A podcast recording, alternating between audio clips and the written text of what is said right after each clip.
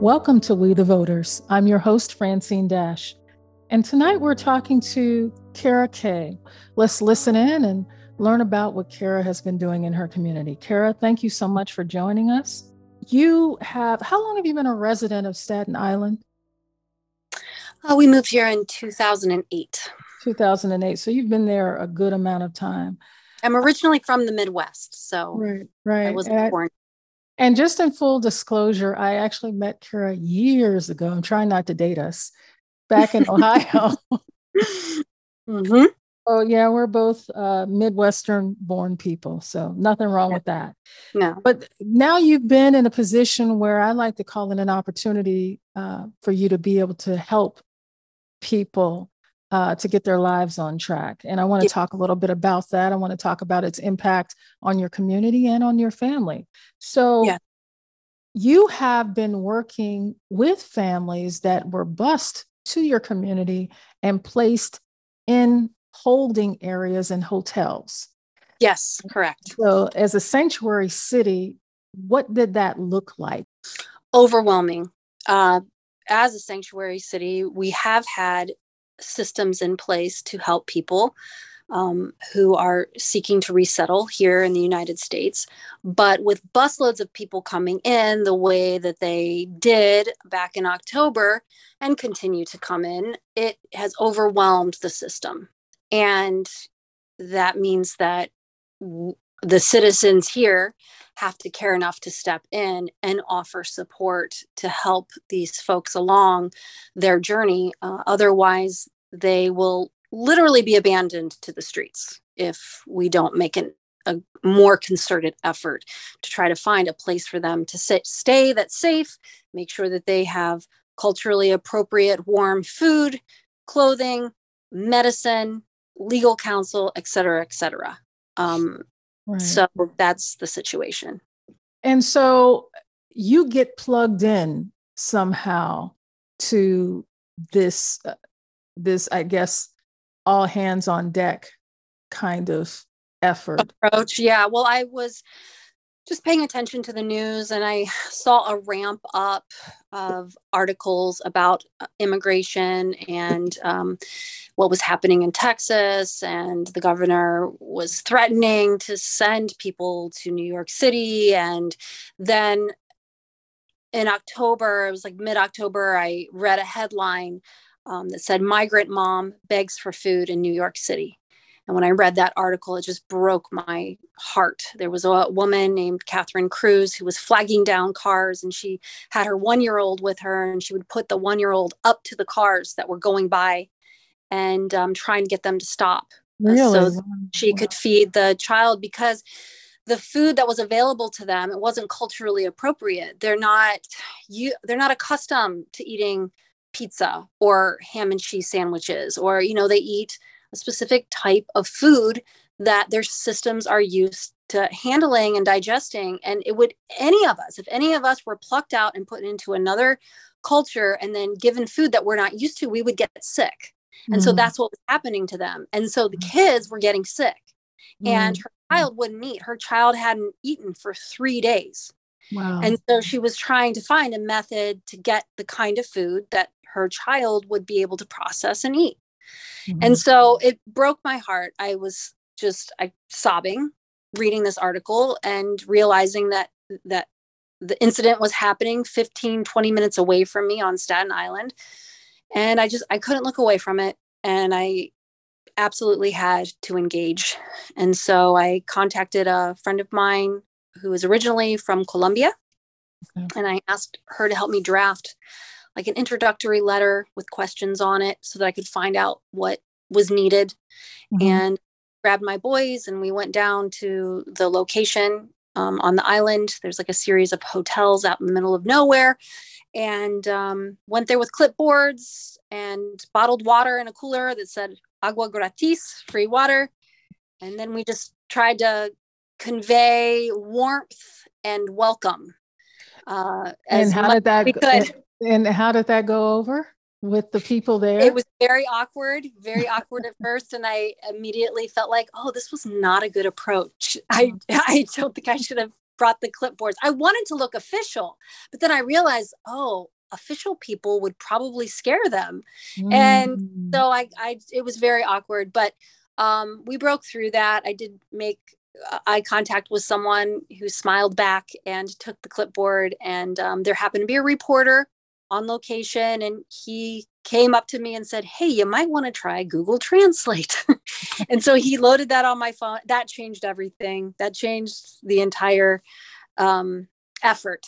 Uh, so Google Translate allowed us to really, truly uh, connect and communicate. And um, that day, I got three families who were willing to engage and fill out the forms and let me know what they needed. And uh, my intention was to then take that back and to try to find other people who would come alongside and help me take care of of the people that I had met. And um, oh, so, that, so you wanted to create a help group based yes. on the needs yes. list. Gotcha. Yeah. Yes, exactly. Yeah. Now you so, mentioned you mentioned taking both of your boys down there. Was this a family? Did this turn into a family wide effort?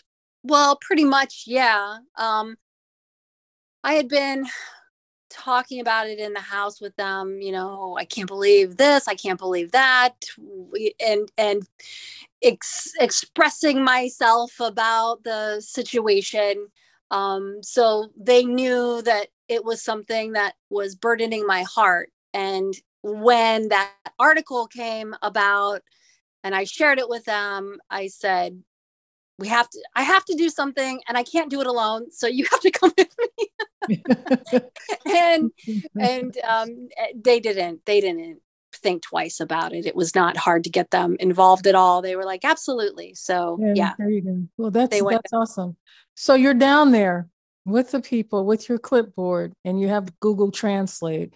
Yeah. And you're looking them in the eye. You're also witnessing the conditions in which they are living in that moment. Describe yeah. to us what it looked like to your eyes. What were the conditions? What what did the living conditions look like? What did the yeah. atmosphere look like? Was well, it clean?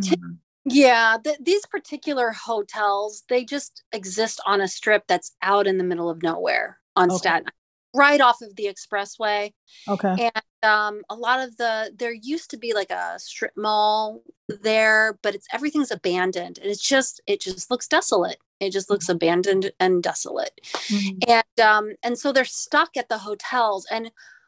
Other migrants that are put in hotels like in Manhattan or in Brooklyn, they're in the city.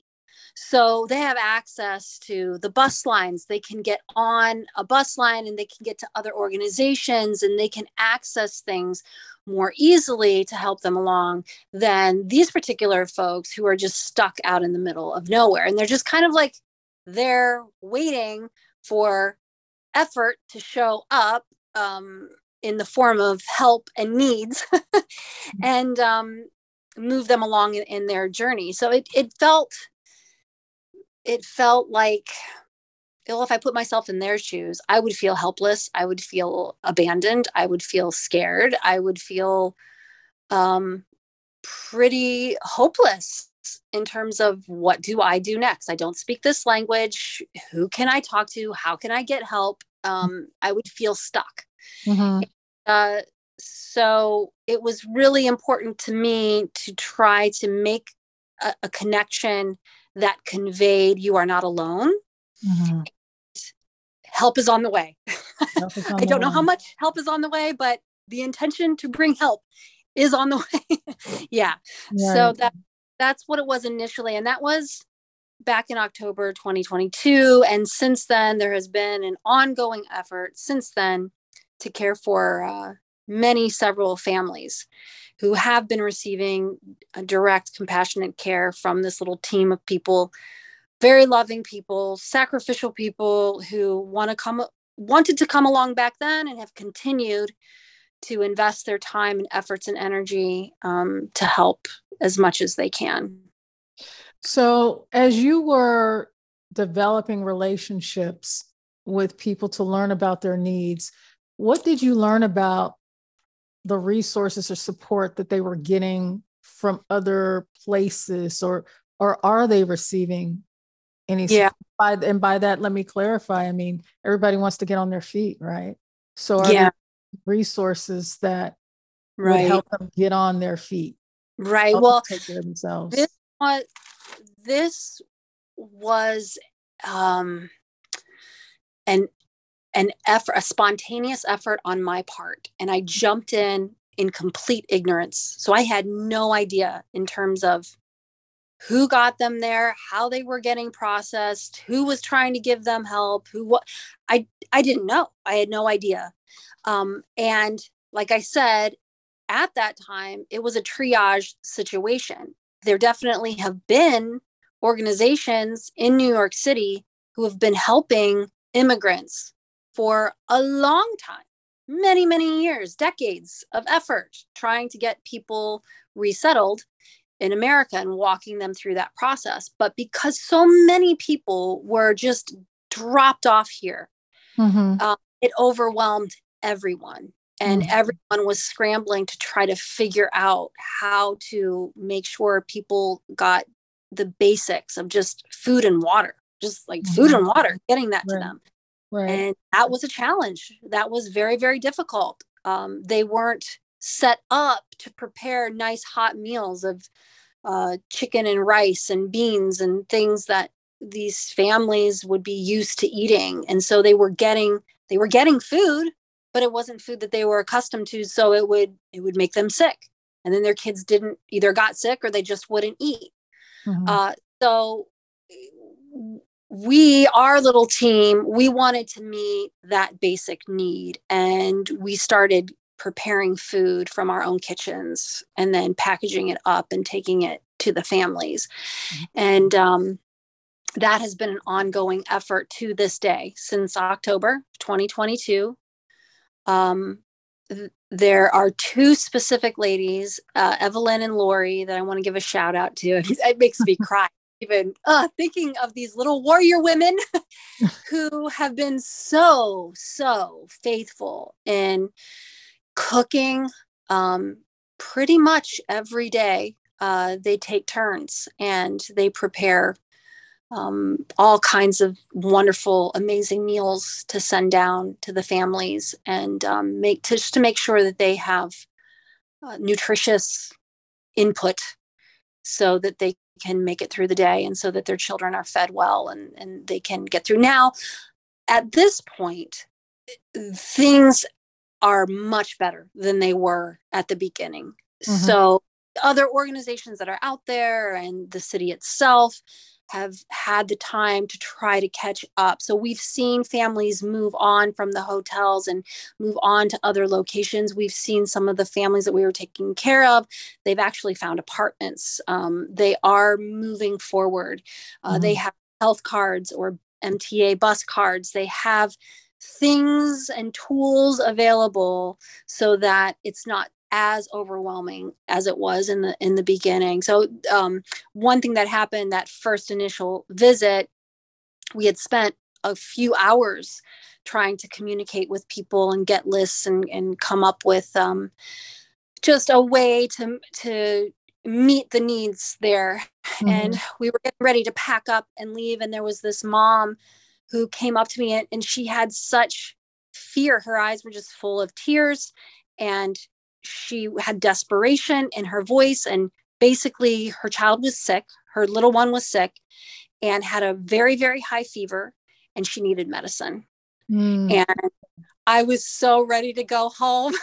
so tired, but right. I I couldn't I couldn't say no to her. So I had I went out and I got medicine and I just got like a bunch of medicine mm-hmm. and then get back and then tried to pass it out and um, because the kids were at that time it was getting cold outside and people were getting sick and they didn't have access to medicine in the way that wow. we did wow. yeah so um, it was really really overwhelming um, everything that was needed um, but people came out and were willing to help thank god and it, it did and continue to want to help and try to go the extra mile to um, meet the needs that are still there and ongoing. Right, right.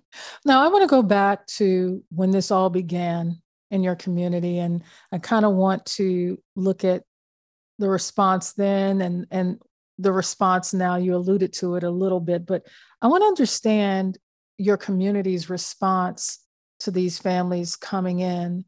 Um, Unfortunately, it's it's been very political. The whole thing, the whole mess is political.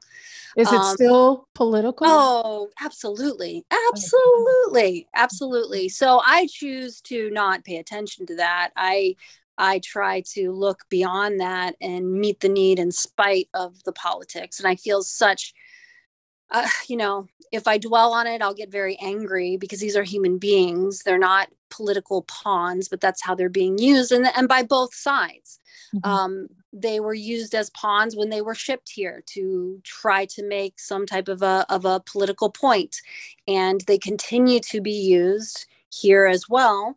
Um, unfortunately, in a way that does not allow them to advance and meet the ultimate goal of resettlement, of being able to be integrated into our communities in a dignified manner so that they can establish themselves and raise their family and move forward in life and mm-hmm. there are so there's so much bureaucracy in the way of allowing them to do that that i've come to realize the real wall is not the one on the border.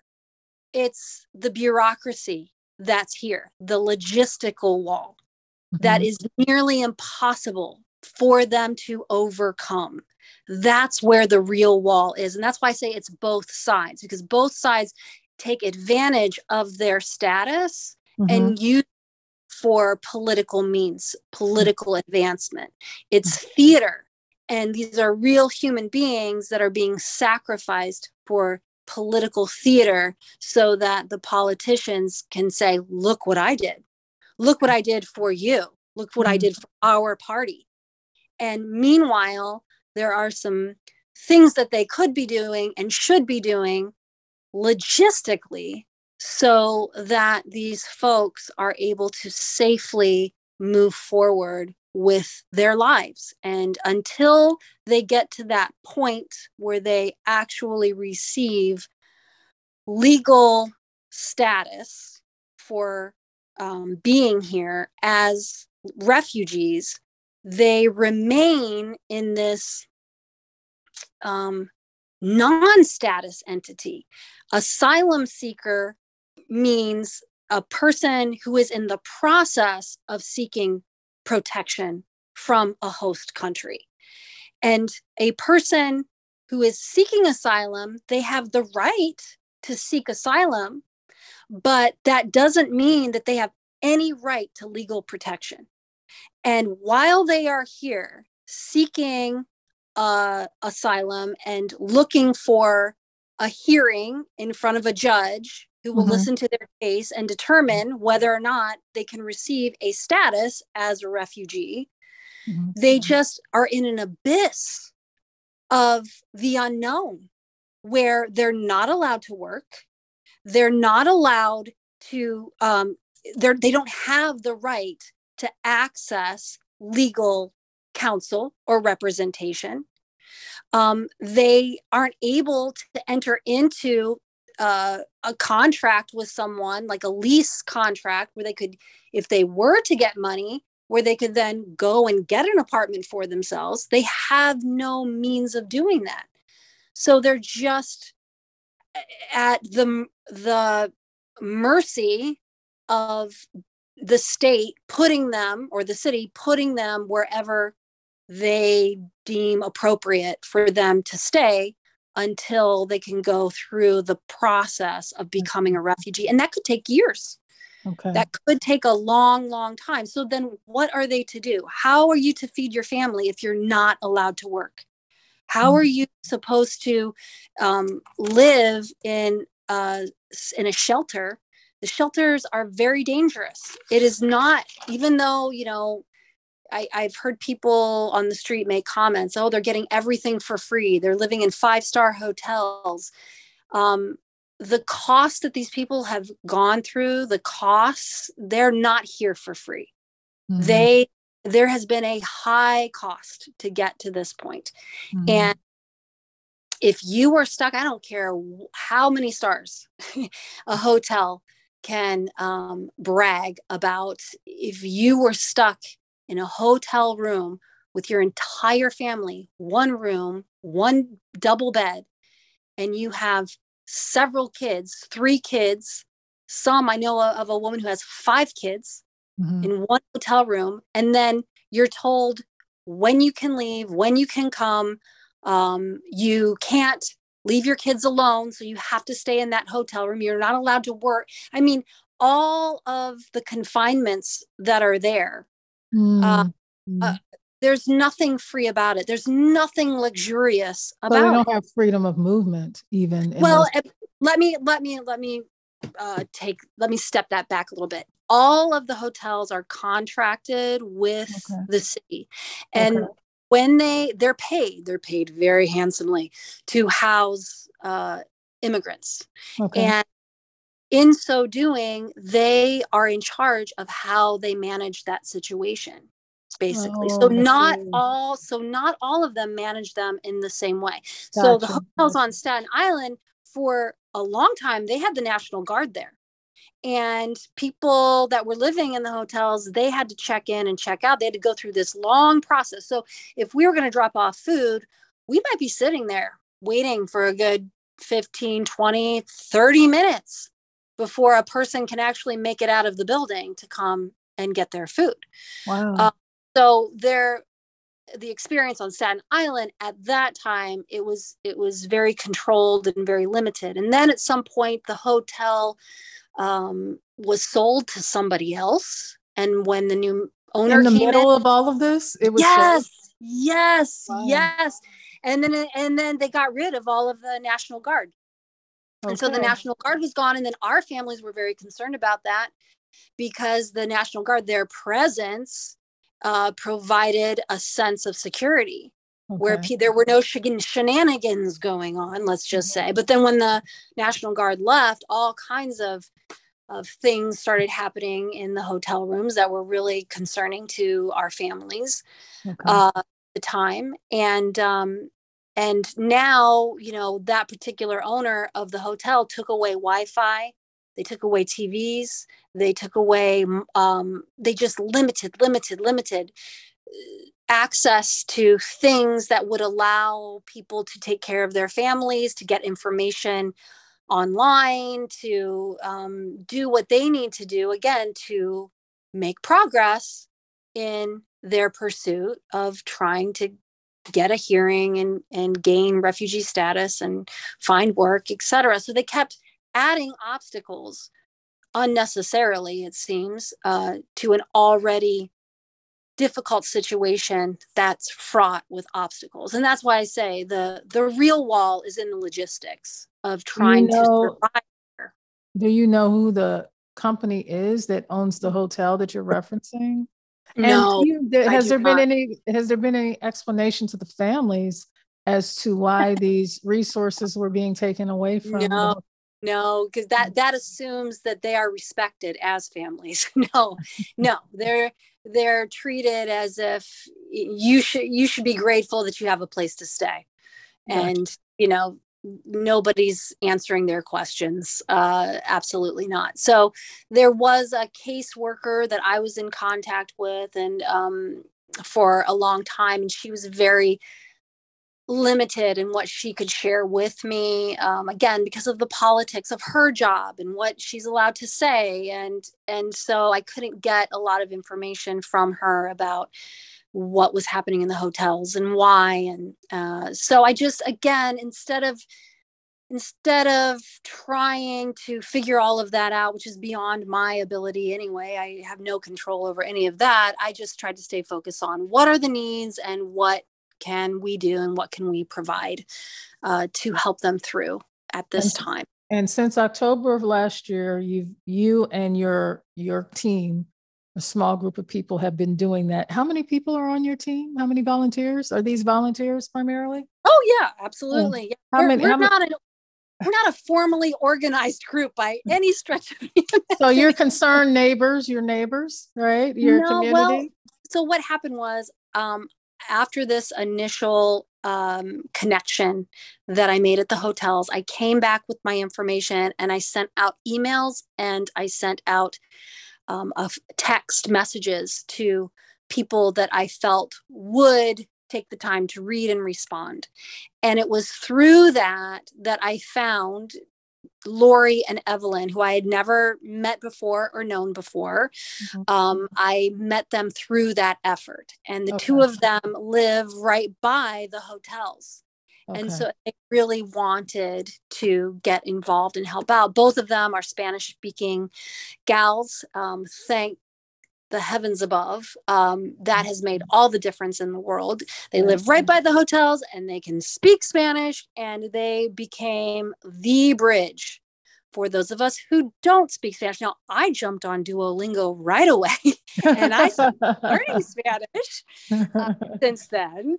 Thank you, Duolingo. Uh, I am trying to make an effort. There you go. But um, it's slow going. And um, I still feel um, more comfortable in using Google Translate. So I will practice with the families when I am with them, and they are very gracious and loving and patient. Uh, but it, when it comes down to it, when it's logistical things need to be talked about, I have to use Google Google gotcha. Translate. yeah. Now you started with three families. How many families are you all helping right now, and what does that help, what does that help look like? It it ballooned to 13 families for a time and then people move on um, for many different reasons. We had we had a family move back to colombia. They they came all of this way but the difficulty of surviving here was just too much for them and so they actually went back to colombia wow. um, which was just astounding to me because um, because of the journey it what they have to go through to even get here mm-hmm. and um, and then to make that decision was wow now that was only one family out of all of them that i know of that that decided to just go back but um some people they decide to move to another state mm-hmm. um, they have opportunities to go to canada or somewhere else or they get uh, relocated um, through other people who have been here before them. So there's like a revolving door of sorts, and gotcha. that um, that group has whittled down to five families now, and out of the five, four of them are single moms. Um, and Lori has really taken on the bulk of, with Evelyn's help, of course, mm-hmm. um, of cooking, continuing to cook for them and, and take care of them. And, and their plan is to do that until school starts in mm-hmm. September. Mm-hmm. Kids get in school, they'll be able to get food. They'll the moms will be able to work mm-hmm. because kids will be in school. It's just the summertime has been very difficult um, on everyone. Uh, so that is the that is the, the status as of now. So Cara, why help in this way? Why was this why was this the way you chose to get involved? Well i just i didn't know what else to do uh, other than to step in and to look around and assess and and figure out what is the immediate need and to respond to that immediate need. And then as the needs started changing then to adapt um, and and also to try to learn and understand the complexity of the system and try to figure out why is this so difficult? Why is it so hard? And it real honestly francine it wasn't until last night that i had a big aha moment. There was um, an organization that led me to an organization um, where the guy i was talking to was trying to give me advice. And in it, he clarified and said, We help refugees. And I was like, So that's different mm-hmm. from an asylum seeker? And yes, it's different. A refugee has a, has obtained a legal status by going through a process outlined by the host country. And once you become a refugee, then you have legal protections, you have the right to work, you have everything that you need to move forward. So the the organizations that are there to help mm-hmm. are aimed at helping the refugees because they're allowed to. Mm-hmm. So we've been helping asylum seekers, asylum seekers who are wanting to be um, given the status of refugee. And because they're asylum seekers, they're not recognized by the system yet. Okay. And so that is why it has been so impossible to try to find other organizations that can come around and meet the specific need, which is they've got to get work so that they can make money, so that they can get their own place to rent that's affordable, and so they can afford legal um, counsel gotcha. and representation. Gotcha. And those are huge hurdles because the lawyers are charging eh, $12,000. $12,000. If you're lucky, you might find one who's $6,000, mm-hmm. but it mm-hmm. may as well be a million dollars when you are not allowed to work. Gotcha. So then wow. you have to go and work through the way that they're doing it is uh, the Spanish speaking people are working through the Spanish speaking networks. The Russian speaking people are working through the Russian speaking networks. The Syrian people. So the people who come in are finding those who have come before them mm-hmm. and they try to connect with them in hopes of getting pathways opened up so that they can find the work that they need to under the table and get money coming in in that manner mm-hmm. uh, maybe find a room maybe somebody has a home and they'll rent a bedroom but it's mm-hmm. all word of mouth and it's all under the table none of it is is legal and if they could technically the man that i was talking to last night i was i was lamenting about how these folks they need to be able to work in a safe environment with dignity and earn money to be able to take care of themselves. Mm-hmm. and uh, he said but if they get caught doing that they will lose their ability to gain refugee status. Isn't that so, ironic that yeah, working yes people want to work and they will get in trouble and thrown out of the country because they yeah. want to work and want to work legally. That's yes. that's interesting. Yeah, so that that leaves them vulnerable then to illegal methods of making money. So mm-hmm. they are very they are exploited by people. Um, they are lured into all kinds of nefarious um, money making schemes of various kinds and um, then again you know you lose your your sense of self your sense of dignity your sense of worth uh, but what else are you supposed to do if you're a single mom and you have five kids and you have to be able to feed them and you have to be able to get a lawyer and you have all of these needs and then someone comes along and then offers you um, a, a, nefarious way of making money um, you know th- these women are in a situation where they really have no choice or they feel they have no choice because no positive pathway is being offered to them uh, mm-hmm. uh, so sadly um, lori has noticed that um, not her families but um, some of the other women who are in these situations, it appears as though they're prostituting themselves outside of the hotels. Um, drug deals are happening, gangs are present. Um, there's all kinds of, of things coming into the area, which my pushback to those who are saying, you know, uh, we've done enough for them, uh, Uh, they shouldn't be uh, given any more help. Well when when you say that the only option you're leaving is for them to be exploited by illegal activity and then that's going to be happening in your neighborhoods. So if you want your neighborhoods to be void of illegal activity then be proactive in creating positive pathways for them to earn money and for them to take care of themselves. If you deny them the ability to do that, you've left them with no choice, no other option but to take whatever comes along so that they can make th- their way.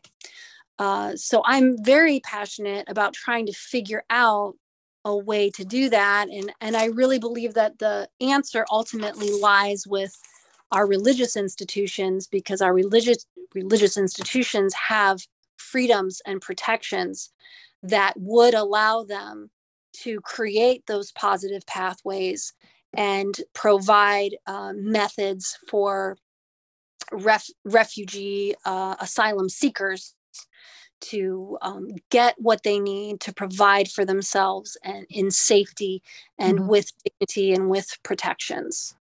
Now, uh, there's still the issue of them not having documentation. So, how exactly do you see that working with religious organizations? How can they overcome this obstacle that does not allow them to report? What would they report it to? There's no social security number. How do they pay the taxes? The employee, employer right. taxes on the employees, and and right. that sort of thing. And overall, what what has to change in our system in order to rectify this situation? You alluded to walls being in other places and bureaucracies being in other places. What would have to change in order to allow asylum seekers, while they are seeking asylum, to be able to support themselves and their families? Right. Okay. Great questions. And thank you for asking. So, your first question How can religious institutions help? Uh, the religious sector can be a bridge for asylum seekers by uh, providing economic pathways that do not label them as an as em, employees. Mm. So you're right. If you if you hire someone and they're an employee, then they have to have a social security number, you pay taxes on them, et cetera, what have you. But a religious institution could do something else. They could, um, they could focus on um, a particular, let's say, you know, I mentioned single moms, single migrant moms. So, um, an organ, a religious organization could say, we're going to focus on single migrant moms, and instead of paying them as if they're um, employees, we're going to offer vouchers.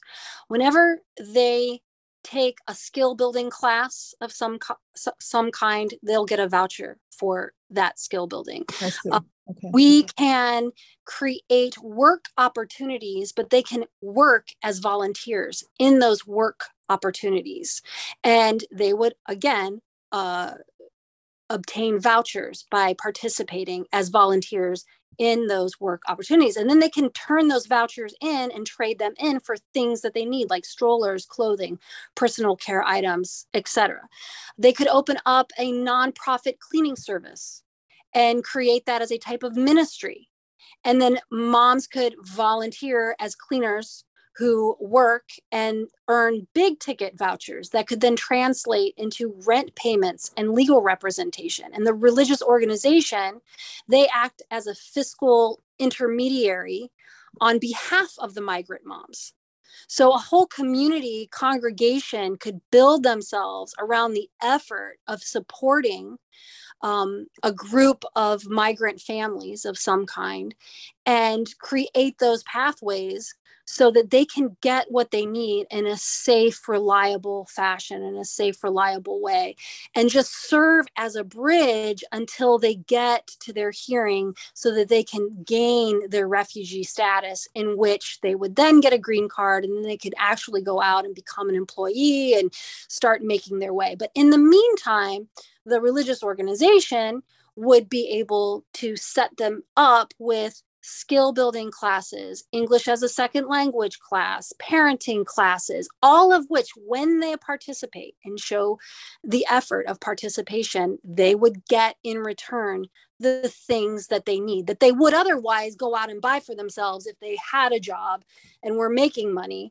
Mm-hmm. The, the religious organization would get those things and act, act as a fiscal inter, intermediary um, on behalf of those migrant families. Same thing with um, providing shelter. So, religious organizations, churches, temples, mosques, uh, communities, they have buildings, they have access to all kinds of of um, properties that they use for their own purposes but if they were to be intentional with those properties perhaps and and create some shelter spaces and take in specific families that um, get involved in their program, identify the families that would work well within their community, provide shelter directly uh, for them, or be willing to um, act as uh, again an intermediary who would sign a rental agreement on behalf of those who are in mm-hmm. need of shelter so you just you create a program with like an intake process that qualifies participants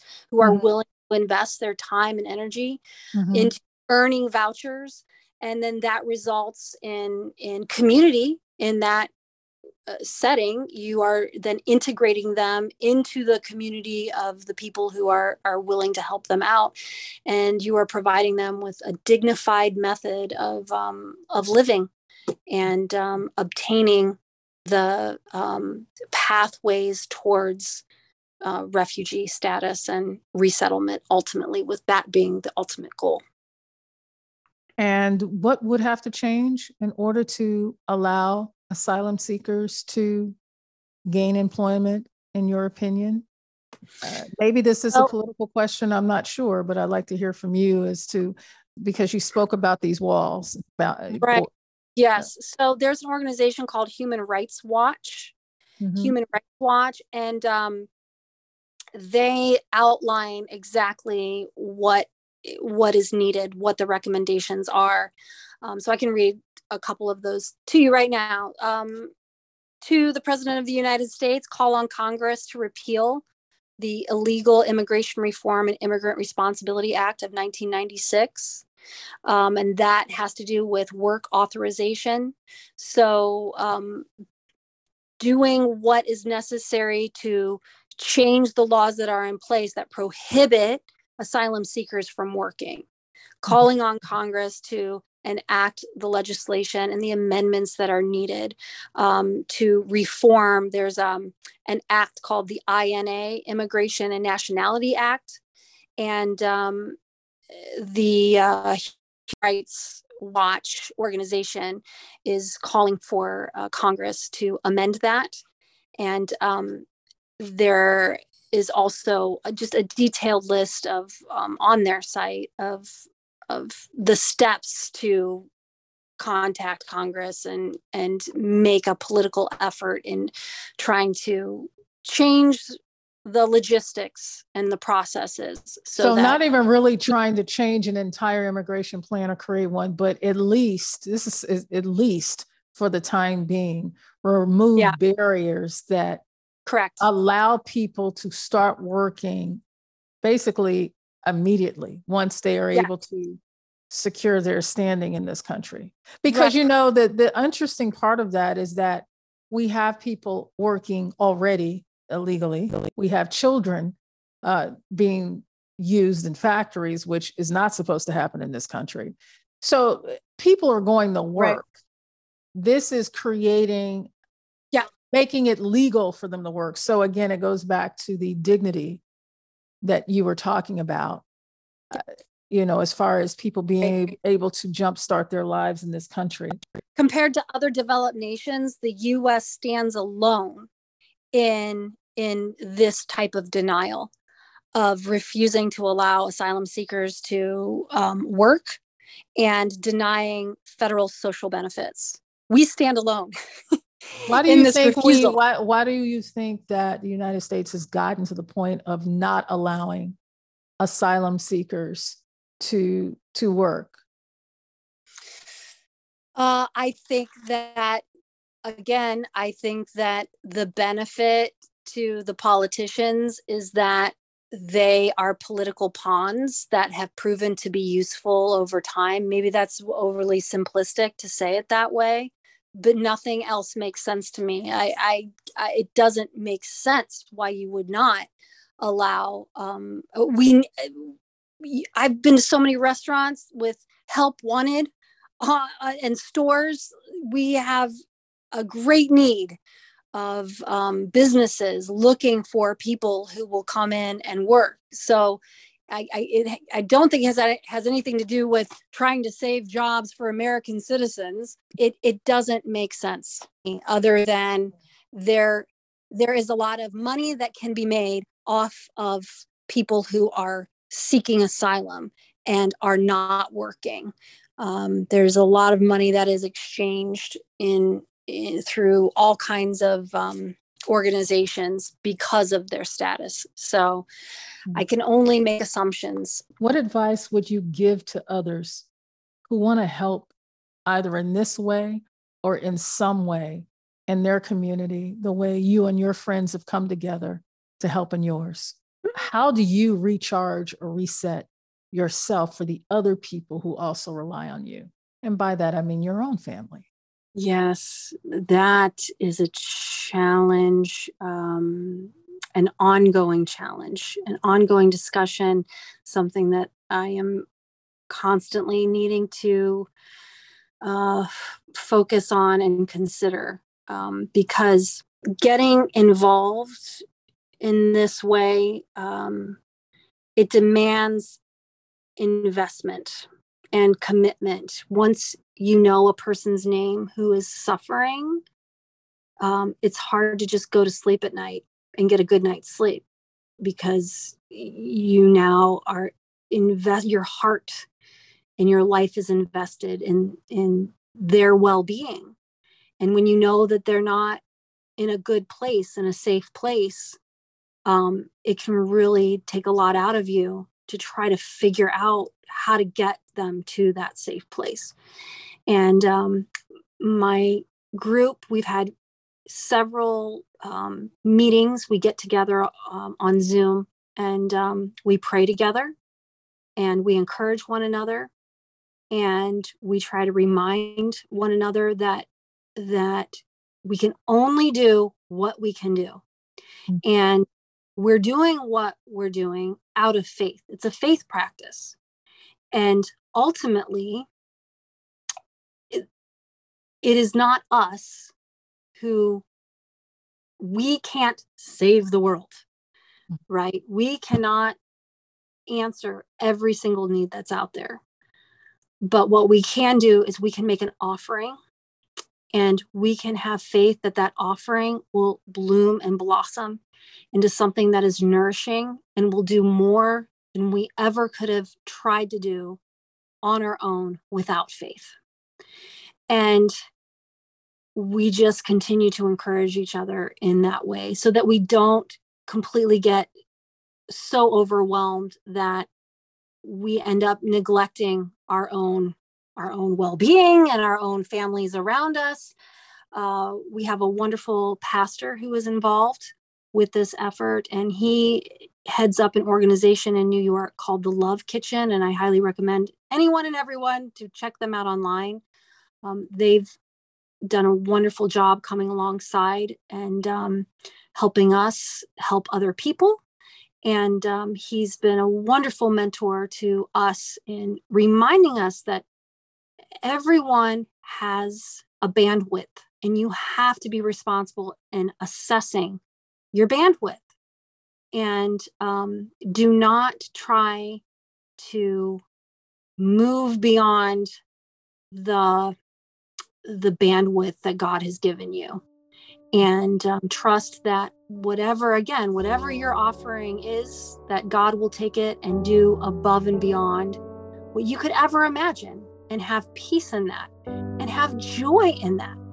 That there is a joy in this kind of effort and a joy in this kind of work, and that those that you are helping, when you do it out of love, that is what heals And that is what transcends the difficulties and the challenges of what people are going through. And we see that again and again and again, and we receive back from them. I mean, when Evelyn and Lori and uh, Shireen, we've all said again and again, when they thank us, we immediately say, No, thank you. Thank you for letting us do this. Thank you for letting us be a part of your journey and your experience. You are ministering to us. You are teaching us. You are helping us. Thank you. Um, so, in that reciprocation, um, there is community and there is healing and there is hope. So, if anybody out there, I would encourage if you're stirred in any way to want to get involved in any way, I would say start from that place. You know, uh, start from that place of love and empathy for those who are in need and understand that you can only do what you can do, and that is enough. And not be discouraged in doing good. Never become discouraged by doing good. Um, there's joy in it, and there is a promise that when you do that good in faith and in love, it will grow into something that will make the world a better place. Wow. Wow. Well said. Well said.